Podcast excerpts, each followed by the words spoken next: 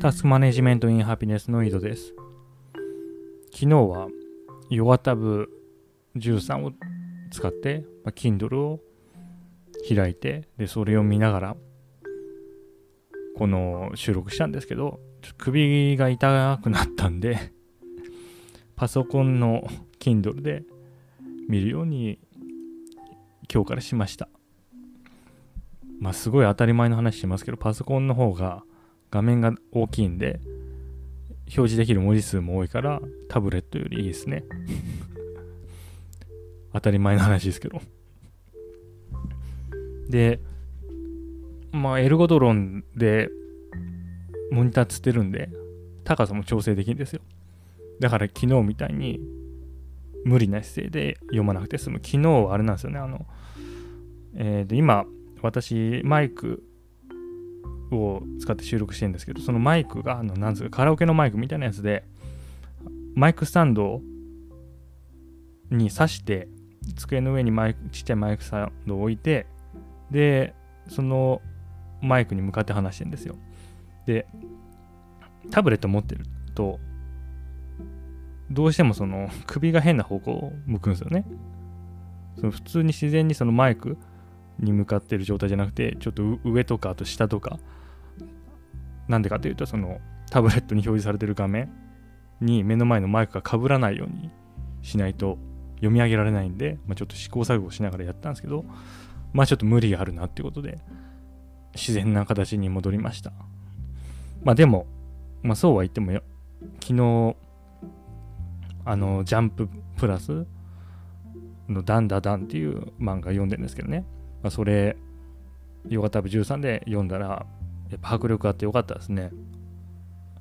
あの漫画、結構見開きを有効的に使っていて、そのダイナミックな、その動きがある画面は見開きで書いて、で、インパクトを与えるっていう、なんだろうな、そのテクニックを使うんですけど、まあ、それやっぱ大きい画面で見た方が迫力があってよかったです。うん。まあ、10インチと8インチのね、タブレットを持ってますけど、やっぱまあ、これ昔、もう何年前かな。昔ブログに書いたんですけど、やっぱ8インチと10インチと、前は12インチって書いたけど、まあ13か。13インチのタブレット使い分けるのがまあ一番、なんつうの？一番いいというか、まあ、なんだろうな。うん、コスパがいいんじゃなくて、その3つの使い分けがちょうどいいっていう感じですかね。がいいんじゃないかなと思いますね。13インチは手に持って操作するのはやっぱきついっすわ。きついんですけど、まあ、家の中で机の前に置いたり床でストレッチしながら見たり、あと、まあこれは一人、みんな人しかやんないと思いますけど、そのご飯食べるときにその机の上に置いたりとかね、いうことができて、で、なおかつ大画面で、まあ、そのコンテンツ楽しめるっていうことで、やっぱ13インチっていうのが、まあ、いいなっていうふうに思うし、まあ、家の中で手で持って、まあ、寝転びながら漫画読みたいとか、そのコンテンツ見たいっていう場合は、まあ、10インチですよね。まあ、今11か。昔より画面サイズでかくなってからね、まあ、11インチとか、まあ、10.5とか持ってみるのがちょうどいいと。で、まあ、外にね、持ち歩くこともできますから、10インチぐらいだったら、そんな大きくないんで。で、外に持ち出して、なんか作業するのもいいと。で、まあ、もっとね、軽量、コンパクト、軽装でいきたいっていう場合は、まあ、8インチですよね。8インチのタブレットを外に持ち出す。で、何かを見るっていうのはいいんじゃないかなと思います。まあ、最近、スマホの方が画面大きくなってきてるんで、まあ、家の中でなんかするときに、わざわざ8インチを持ち出す必要は、まあ、特にないかなというふうに思いますね。まあ、それスマホで代用できますんで。まあ、そうじゃなくて、まあ、外に持ち出して、なんかするときに、まあ、8インチちょうどいいんじゃないかなと思いますね。だからまあ買うとしたら、タブレット持ってない人が買うとしたら、まあまず10インチかな。まあこれやっぱ鉄板ですよね。アップルが。うん、最初出したように9.8、10インチぐらいがまあちょうどいい。で、オールインワンでまあやろうと思えばやろうと思えばというか、まあ、オールインワンでできますよ。オールインワンでできると。で、さらに快適性を求めたいときに、まあ、8か13かどっちにするかって話ですね。外によく出て、なんかいろいろ外でやる人、もうだモバイル性モビリティを重視する人は8インチにした方がいいし、で、家の中ですね。家の中でコンテンツ楽しみたいという人は13インチがおすすめですね。まあ13インチっつっても12.9の iPad 高すぎるんで、その予算的に手が届かないっていうこともあると思いますけど、でも最近、こうやってね、ヨガタブ13とか、ギャラクシー S でギャラクシータブか、7のプラスとか出てますんで、まあ選択肢広がってんじゃないかなって思います。でもなんか iPad、あれそろそろあれか、Apple の発表か iPad mini もモデルチェンジしてなんか画面もちょっと大きくなるっていうかっていう話もありますよね。まあそうなったらもう、それが最初に買う一台になるんかな。うん。とも思いますが、まあそれはちょっと出てきてみないとわかんないですね。はい。何の話だっけ？いや、そうそう、今日ガジェット話じゃなくて、哲学の 話するんですけど、あ、でもその前に、ちょっと最近思ったことがあって、結局、なんていうんですか、その、信、信用をベースにした社会だなっていうふうに思いまして、で、それがどういう意味かっていうと、まあ、あれですよ、コロナの話。コロナの話で、なんかまあ論争みたいなのあるんじゃないですか。でも、例えばまあ、なんかのねは、あの研究発表がありましたと。で、それをベースには、は言うわけですけども、その本当に科学的な態度っていうのは、その研究発表のニュースじゃなくて、もちろん、その研究の論文を読まないとダメですよね、まずね。で、もしそれが海外での発表であったら、まず英語で読めないといけないと。で、なおかつ、それを読めたとしても、まあ、なんとなく意味がわかるとかいうレベルじゃなくて、その、まあ、分野のこれまでのその前提知識とか、その歴史とかいうのを理解した上で、その研究がどういう意味をなすかっていう部分ですね。だからただその言語に長けてるってだけではなくて、その分野に長けてる必要があると。で、なおかつその研究発表、まあ、実験データでしょうから、その実験データの実験方法が妥当かどうかというのを自分で判断できる必要がある。まあ、つまりその査読ですよね。その論文の査読ができるまあ、知識ですか、まあ、知識を持っていて初めて科学科学的科学的態度ですよねでまあそのその発表を評価できると思うんですよでそれができないのであれば結局それも信用でしかないと思うんですよね。例えばその CDC がこう発表したと。だからこうなんだっていうのはそれは CDC をただ信用してるだけですよね。科学的態度でそれを主張してるんじゃなくて CDC を信用してそれを言ってるだけであると。でそうであればもうそれはもう信仰の自由と一緒だと思うんですよ。CDC を信用しているのか他のものを信用しているのかっていうものでしかなく信仰の自由があるわけだからそこをなんか攻撃したりするのはなんか違うと思うんですよね。で何を信じてるかっていう話だけだからそれって。だから例えばまあその統計的優位という言葉がどういう意味なのかを知ってるかどうかって科学的態度でその物事について考えているっていうことと同義ではないと思うんですよね。それは確かにその統計的優位というものが何どういう意味なのかを知って知らない人よりは、まあ、その論文ですよね。を読み解くその技術はあるかもしれないけれども。でもその比較的ですよね。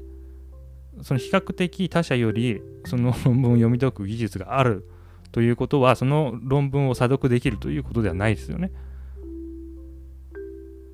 だからその真に科学的態度論文を査読できるレベルでないのであればもう10だと思うんですよ私は。論文を査読できるのが1でそこのレベルに達してないんだったらもう全部0だと思うんですよね。でそれはつまりもう信用何を信仰しているかの違いでしかない。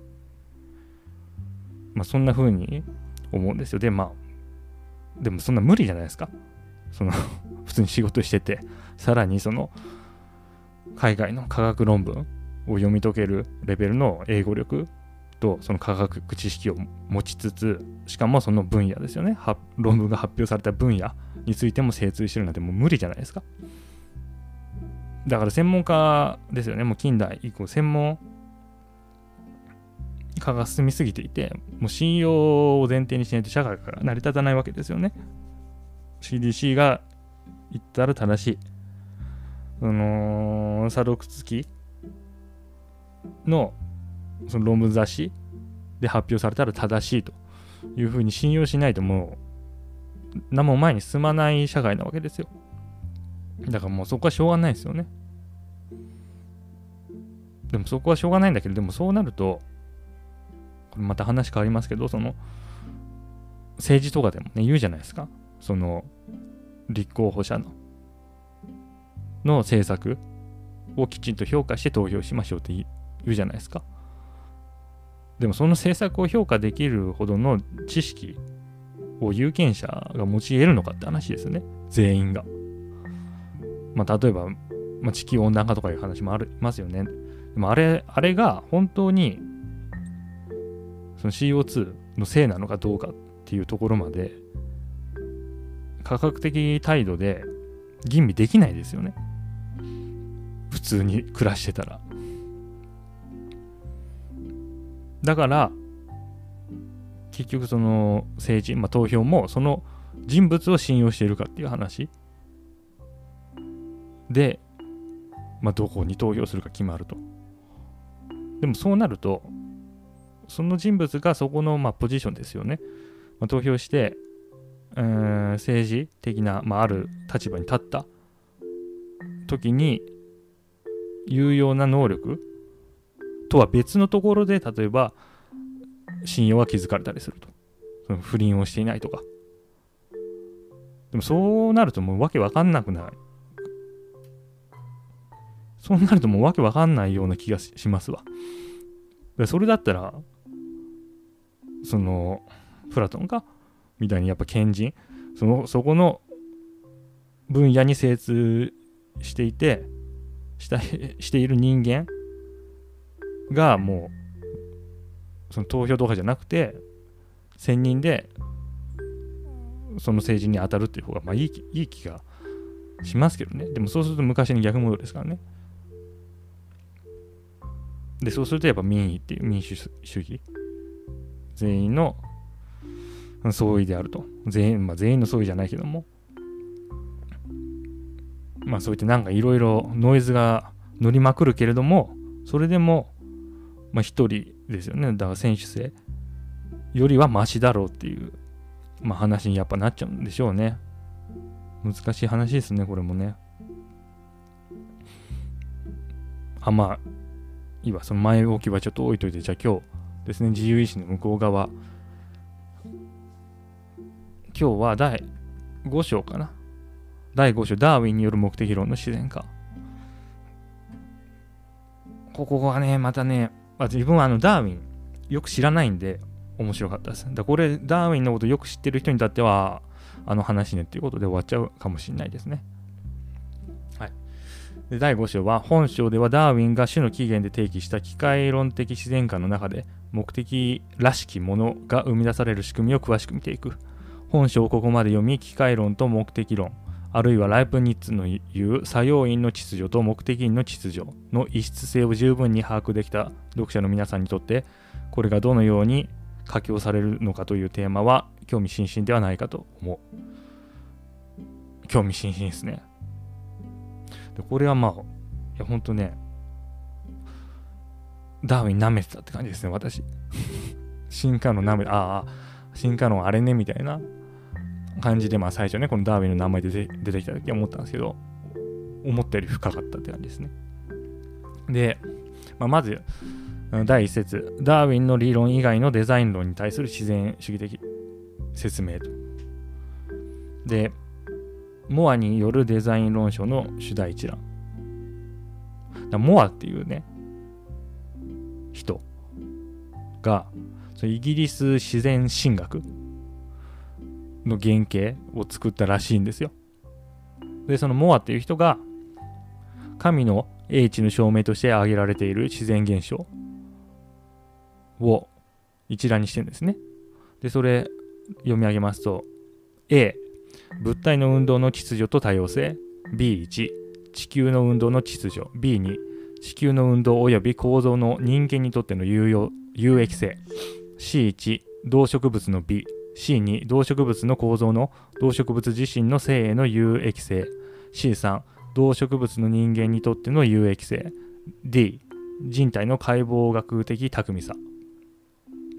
以上なんですけど、まあ、これを挙げてるんですよね。で、これに対してまあ1個ずつ、えー、ダーウィンの理論以外のデザイン論書に対する自然主義的説明をっていうのをまあ挙げてます。で、まあこれ全部やってると大変なんですが、あの、本読まれなくなっちゃうんで、それは本読んでもらいたいんですけど、あの一つ一つ見ていくのは、一番ちょっと刺さったとこだけいきますね。それは B1 地球の運動の秩序に関してのところですね。じゃ B2 だ、ごめん。B2 の地球の運動及び構造の人間にとっての有益性の部分ですね。まあ、この有益性は神のデザインによるものとしか考えられないと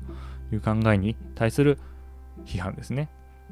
で、それは観測選択効果によるものだという論があると。で、観測選択効果とは、観測の行為そのものがデータに偏りを与えてしまう効果のことだ。例えば3センチの目の網を用いて池の魚を調査すれば、観察される魚はどれもこれも3センチより大きな魚になる。しかしこのデータの偏りは池そのものの状況を反映しているというよりも、観察に用いた網の性質を反映していると考えられる。同じように、人類が観測できる周囲環境において、人類の生存に適している条件が偶然とは思えない確率で揃っているとしても、それは神の摂理の産物ではなく、観測選択効果によって証明できるということだ。でここでの人類の立場を説明するには、昔テレビでやっていた超魔術の章に例えるのが分かりやすい。そこでは超魔術師 超魔術師が1等の馬券を予言し、実際に買った馬券が1等になるまでのビデオが上映される。画面の下には編集がないことをご確認くださいというテロップが出る。かっこ閉じ。実際に超魔術を使ったのかどうかはわからないが、このような映像を超魔術を使わずに撮影することは可能である。過去、当時大抵の人はひとしきり不思議がってから同じ同じ結論に達していたように思う。書くことじ。つまり、馬券を当たりが出るまで何度も買い、それをその都度録画しておけばよいのだ。テレビで放映するときに、一等を当てた映像だけ流せば、これはあたかも超魔術の産物のように見えるはずである。人類と地球環境の関係は、この超魔術ショーを強制的に見させられている視聴者のような関係にあると言えるかもしれない。このように地球環境の特徴があらかじめそこに住む生物に合わせて驚くほど精密な調整を施されているように見えることには観即選択効果に基づく説明が可能でありこの説明は特に弱い人間原理過去または惑星版人間原理と呼ばれるそして基本的には同じ考え方を拡張した強い人間原理、かっこ宇宙版人間原理と呼ばれる理論もある。この理論は、この宇宙の基本定数、宇宙を構成する基本的な力の強さなど、閉じは他でもあり得たはずなのに、人類のような生物の存在にあまりにも適しすぎた値なのではないかという問いに答えるものである。これは宇宙定数の精密な調整の問題と呼ばれており、現代の創造論者によるデザイン論証の論拠として用いられることもあった。だがこの問題については弱い人間原理と同じ論理構造を持つ純然たる自然主義的な説明が可能である。現代物理学ではこの宇宙は百数十億年前にビッグバンによって誕生したとされるがいくつかの宇宙論によればこの宇宙のビッグバンは膨大な数生じてきたビッグバンの一つに過ぎず、その結果、基本定数を意にした多くの宇宙が生み出されてきたという、この見方を前提して良ければ、過去実際それは多くの支持者を得ているようである。括弧閉じ。この宇宙がまるで人類を生み出すための精密な調整を施されているように見えることが説明される。というよりは、そうである方が自然なことになる。というのも、この場合人類を生み出すことにつながるような定数を備えた宇宙もそうでない宇宙も無作為に試行錯誤されていたということになり宇宙全体は人類を生み出すために働いていたと考える必要がなくなるからである無限に多くの闇雲な試行錯誤の中でたまたま人類を生み出すことを可能にする定数の値が揃ったそれが揃わなければ人類はいなかったのだし人類が存在している限りそれは揃っていなければならなかった。ここには奇跡も目的論も不要である。え本節の最後に人間原理とダーウィンの理論を橋渡しする議論として前章で紹介したヒュームがフィロに語らせたエピクロス的宇宙論を見ておきたい。大体こんな内容だ。この宇宙は英語の歴史を持つが、その歴史の大半において宇宙を構成する原子は絶えずかき乱され、混沌とした状態にあった。しかし、英語の時間の中でありとあらゆる組み合わせが試された結果、まさに現在のこの宇宙のような整然と秩序を付けられた粒子の配列が偶然成立した。そしていずれ遠い未来、再び混沌へと崩壊するまでの間、この宇宙はこの整然とした秩序を維持し続けると。永遠にわたる試行錯誤の中でありとあらゆる物質の配置が試されるとしたら稀だが確率ゼロでない出来事が生じるのは偶然というよりも必然だとすら言える。キケロがエピクルス主義を批判するために考案したバラバラのアルファベットを地面に投げてエンニウスの年代記長大な女女女実史括弧閉じが出来上がるという出来事も確率がゼロではなく試行錯誤のために永遠の時間を使えるならば起きてもおかしくない出来事になる。ここには近代的な確率論に通じる洞察があり、この洞察は後のダーウィンにも採用される。このシナリオが先ほど見た、ま、振動宇宙論に基づく人間原理とよく似た発想を含むことにも注意しよう。宇宙の全歴史の大半は混沌とした状態で、この整然とした秩序はごく稀な例外的状態である。だが、どんな稀な状態でもそれが成立していなければ観測者としての人類は存在していなかったはずなのだから、人類はその稀な状態に居合わせて当然なのだ。すべて引用でお送りしましたけど、今、ね、今、地球に適合している、宇宙に適合している人類が観測してるから、それが人類にとって適合度の高い環境であることは、当然であるという話ですね。でこういうのですよね。哲学の醍醐味っていうのは、この、もうこれ哲学じゃない、哲学か一応。科学なのかな。で、その発想がぐるんと変わると。まさにエピクロ、エピクロじゃない。コペルニクスね。コペルニクス的展開ですよね。です。こういう話ですね、これは。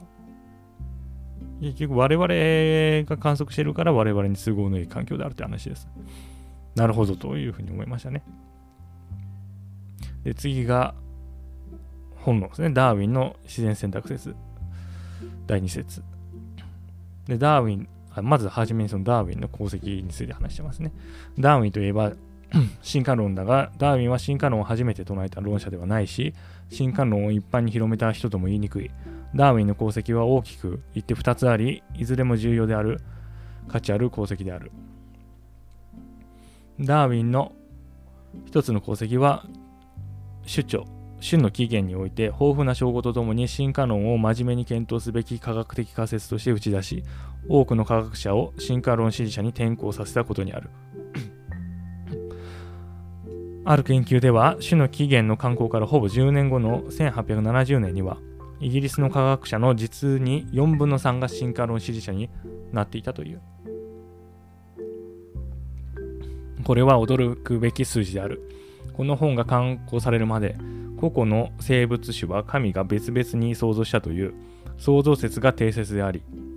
出版のほんの15年前ダーウィン自身が知人に自分が進化論支持に転じたことを殺人を告白するようなものですと述べていたのだ。これは進化論を最初に提唱したとか進化論を一般に広めたというだけのことよりはるかに実質的に目覚ましい功績であるで第2の功績はこの進化論という理論が従来のデザイン論を不要にしヨーロッパの目的論的自然観の歴史の中で決定的な役割を果たしたと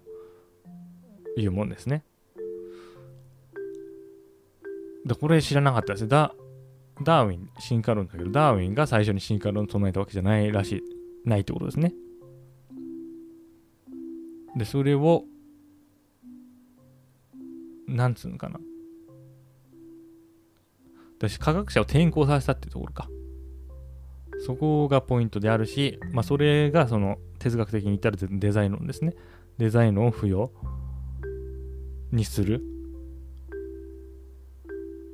なんきっかけじゃないですよね、もはや。デザイン論をもう過去のものにしたってことですね。で、デザイン論じゃないわ 自然選択説が何かっていうのは、まあ、皆さんもご存知だと思うんで、まあ、ちょっとそこはもう短めに言いますね。これは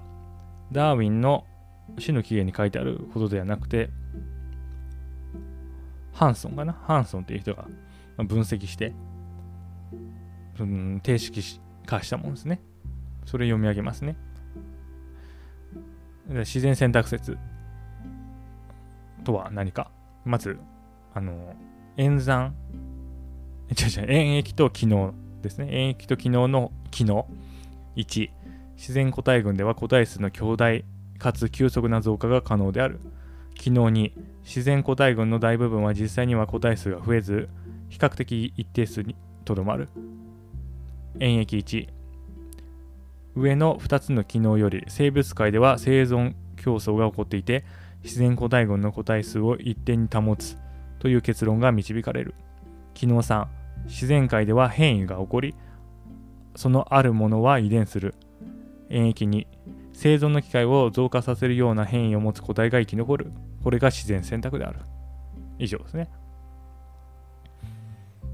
まあこれはもう皆さんご存知だと思いますわ。途中でその自然生存競争っていうワードが出てきましたけど、これはその、ある2種以上が生き残るために戦うとかいう話ではなくて、その環境による淘汰ももちろん含まれますよ。そういうものがあるから、生物は生殖できるから、まあ、人間は別、別というか、人間は例外。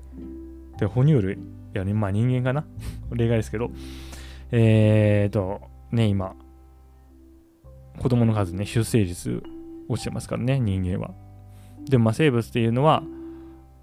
親の数以上に子供を埋めるわけだから、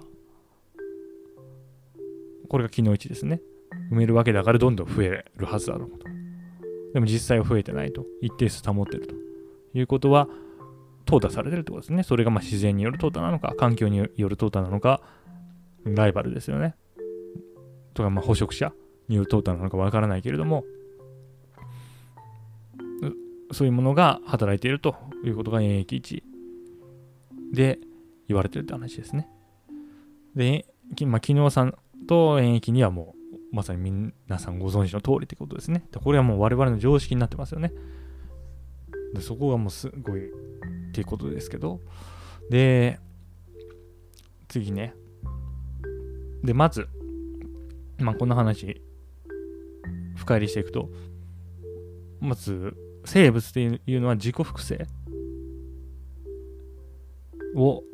するっていうことが前提としてありますと。で、まあ、その自己複製っていうものは自分と完全に同じ個体をもう一個複製するっていうのが、まあ、理想的な複製なんですよね。複製ですよね。まあ普通に考えたらね。で、もう、でも、その複製に失敗するんですよ。失敗することがあると。で、それがまあ変異として現れることがある。で、まあ、その変異が環境にたまたま適合してると、たまたま生き残るっていうのが自然選択なんですけど、そのたまたま変異が起こるっていうことに対するま反論もあります。で、それがこれですね。ここで進化するための特別の力を信じる人が意義を唱えるかもしれないと。で、この考えはあ根強かったらしいですね。だ目的論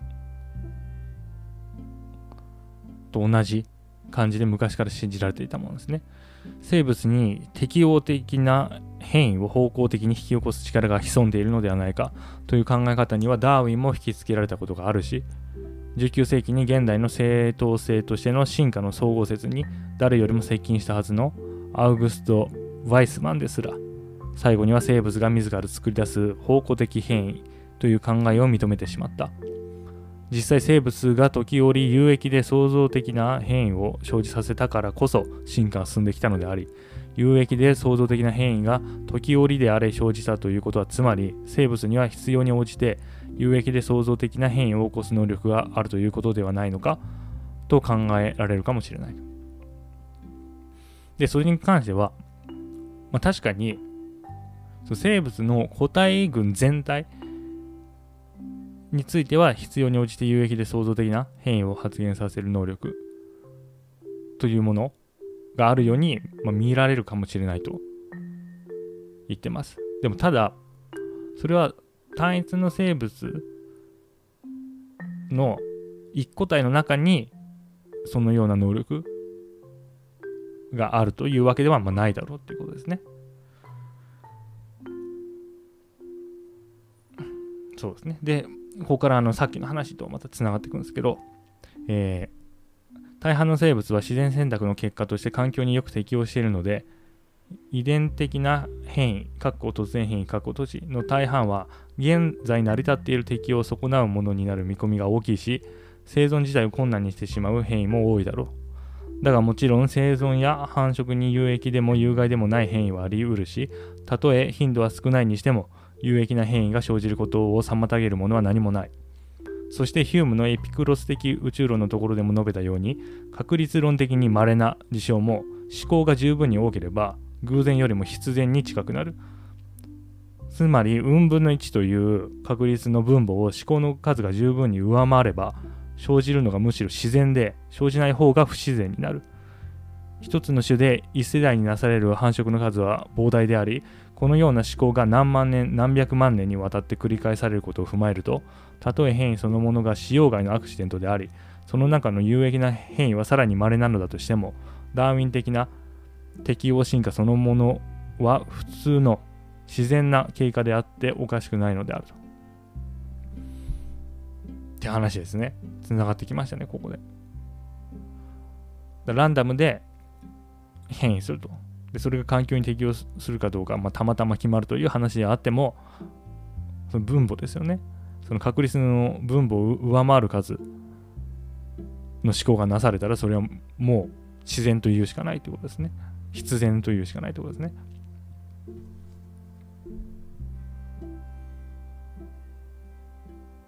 うんうん。ででここそのランダム性ですね。ここでの無方向性ないしランダム性とはアリストテレス的な目的や神によるインテリジェントデザインやヒュームの対話に登場する成長力のような目的論的な原理が変異発生の段階では不在であるという消極的な特徴を示している。適応への方向づきが与えられるのは変異発生の段階ではなく、その後に発生した変異をより分ける自然選択の過程においてである。白い変異体を生み出しやすい虫の個体群でも比較的生じにくい緑の個体とその子孫が生存競争に勝ち残ることで個体群全体はまさに過去緑への過去土地方向的な変化を示すのだと。で次に続きます。えー、累積的選択の力。ここからさらに面白くなってくるんですよね。累積的選択の効果は先ほどの緑色の虫の進化にも見出される。一個体の変異から始まった新たな適用によってその子孫が数を増し、これは世代ごとに効果をネズミ算式に増していく。この自然が目的論的原理を含まないという前提に立てば、合目的的な変異というのは稀な出来事だと考えられるが、自然選択はこの稀な出来事が生じた時にそれを保持し、固定する役割を果たすのである。この稀な偶然を保持するという機構は、ヒュームのエピクロス的宇宙論の中にもあった。宇宙の秩序は偶然成立したが、成立した秩序が秩序それ自身を維持する秩序だったので、稀な偶然は一度生じればそれでよかった。同じく先に引いたドーキンスが言うように、自己複製可能な生物の誕生は稀な出来事であった。過去かもしれない過去閉じが、それは一度だけ生じればよかった。なぜなら、それがひとたび生じれば、あとは自己複製のメカニズムにが自己複製のメカニズム自体を保持していくからである。で、具体例ですね。イルカの祖先は小型で肉食性のグーテー類の仲間。過去そんなのが昔はいたらしい、過去閉じだったという、今に比べればずっとゴワゴワでゴツゴツの水の抵抗が大きな体であったはずである。この生き物の子孫の中に多少なりとも水の抵抗を減らせる変異体が生まれれば、その子孫は生存競争というイストリゲームに勝利し、何世代か後には個体群のどの個体もその変異体の子孫で占められる結果になる。ところがゲームはここでは終わらない。今や理想の流線形に一歩近づいた個体同士が生存競争を行うことになるのだ。その中で理想の流線形にもう一歩近づいた変異体が生じれば、何世代か後には個体群はその変異体の子孫ばかりで占められることになる。そしてその個体群の中でさらに理想の流線形に近づく生存競争が始まる。理想の流線形により近づいた変異体が生まれればその子孫が他を駆逐しレースの出発点は累積的に上昇する。結果、これ以上いじりようがないほど優れた流線形が実現するまでレースは続く。過去以後ももちろん、生存競争自体は続いていく。過去閉じ。そしてこの段階に達すると、この種に属する標準的な個体は、あたかも神が精密に設計したとしか思えない見事なデザインを示すことになる。確かにイルカってすごいですよね。完全な流線形ですよね。あれは確かにあれいきなり見たら神が設計したようにしか見えないと思うんですけど、結局それはその累積ですよね。自然選択の累積によって作られたって話です。で、それをがもっと分かりやすくなるのが次の例えですね。あの前に出したエピクロス主義の宇宙論への批判に対する反論、その累積効果による反論ですね。キケロはエピクロス主義の宇宙論をアルファベットをシャッフルしてばらまく様子に例えて批判したが、この批判は近代に受け継がれ、タイプライターを移さるという新たな装いを取るようになった。そして標的はエピクロス主義からダーウィン主義に移った。目や翼といった精巧なデザインを単なる偶然によって説明しようとする自然選択説はエピクロス主義と同一視されたのである。近代のエピクロス主義批判者、あるいはダーウィン主義批判者は、猿がデタラメにタイプライターを打った結果、たまたまシェイクスピア全集が打ち出される確率はどれほどだろうかと問いかける。それはゼロではないとしても、この宇宙の年齢をはるかに上回る時間を要するだろう。だとすれば、人の目や鳥の翼がただの偶然によって生じる見込みは、それと大差ないではないかという批判をぶつけてくるのだ。ドーキンスは、これが確かに膨大な時間を要することを認める。実にシェイクスピア全集どころか、猿が、これ読めないぞ。なんか、20文字ぐらいの英文ですね。me, me thinks it is like a weasel というハムレットの一節を偶然に打ち出す可能性すらおよそ10の40乗回の思考につき1回程度の見込みしかないという1回の思考に30秒前後かかるとすると8の35乗年ほどかかるこれは宇宙の年齢の約14の9乗年と比べて何十桁も多い。過去つまり宇宙の年齢の約6になんか0が20個ぐらいついた数字倍ほどかかる。で、こっからですよ。しかしながらこれは1段階選択の例であり、例えて言えば小型肉食偶蹄類から1世代で滑らかな流線系のイルカが生まれるとかプラナリアのような単純な高受容器からたった1世代で精密に調整されたタコや人の目が進化してくるといった過程にあたる。しかし自然選択のような累積的選択モデルをモデル化するには思考のやり方を少し変えてやる必要がある。つまりまず猿に28文字のデタラメな文字をタイプさせる。何度かやらせるうち正しい場所に正しい文字が入った文字です。過去例えば3文字目が t 過去ドジを打つ場合も出てくる。このような部分的な一致が偶然起きる見込みは全文字列を一挙に正解する見込みよりもはるかに大きい。このような一致が得られたから得られたら正しく打たれた文字はそのままにして他の文字だけでデタラメな思考させる。別の場所で一致が出たら、例えば5文字目が i、閉じそれもそのままにして残りの文字だけで試行錯誤させる。つまり正解により近づいた変異を遺伝させるという育種育成の育に種ですね。育種を行うのだ。ここでの正解の文字列はイルカで言えば理想の流線形にあたり1文字のヒットはそこに一歩近づいた変異体の子孫だけが個体群を占めるようになったという事態に相当する。で、このような手続きで思考を進めると文字列は着々と正解の文字列に接近していき、ほんの数十世代後には正解に達する。仮に思考に100回要したとしても1時間足らずで終わる。1次段階選択の場合には宇宙の年齢の6あ60乗倍らしいですね。さっきの0、20くらいつくやつは。乗は超軽外の次で10の24乗。かっこ閉じかかるのに比べるとなかなか早いという。これが一段階選択と比較した時の累積的選択の威力であると。なるほどって思いましたね。進化論っていうのはそういう話だったらしいです。深い。結局その変異したものを保持する働きが生物にあるんで今言ったような例えが適用されるってことですね。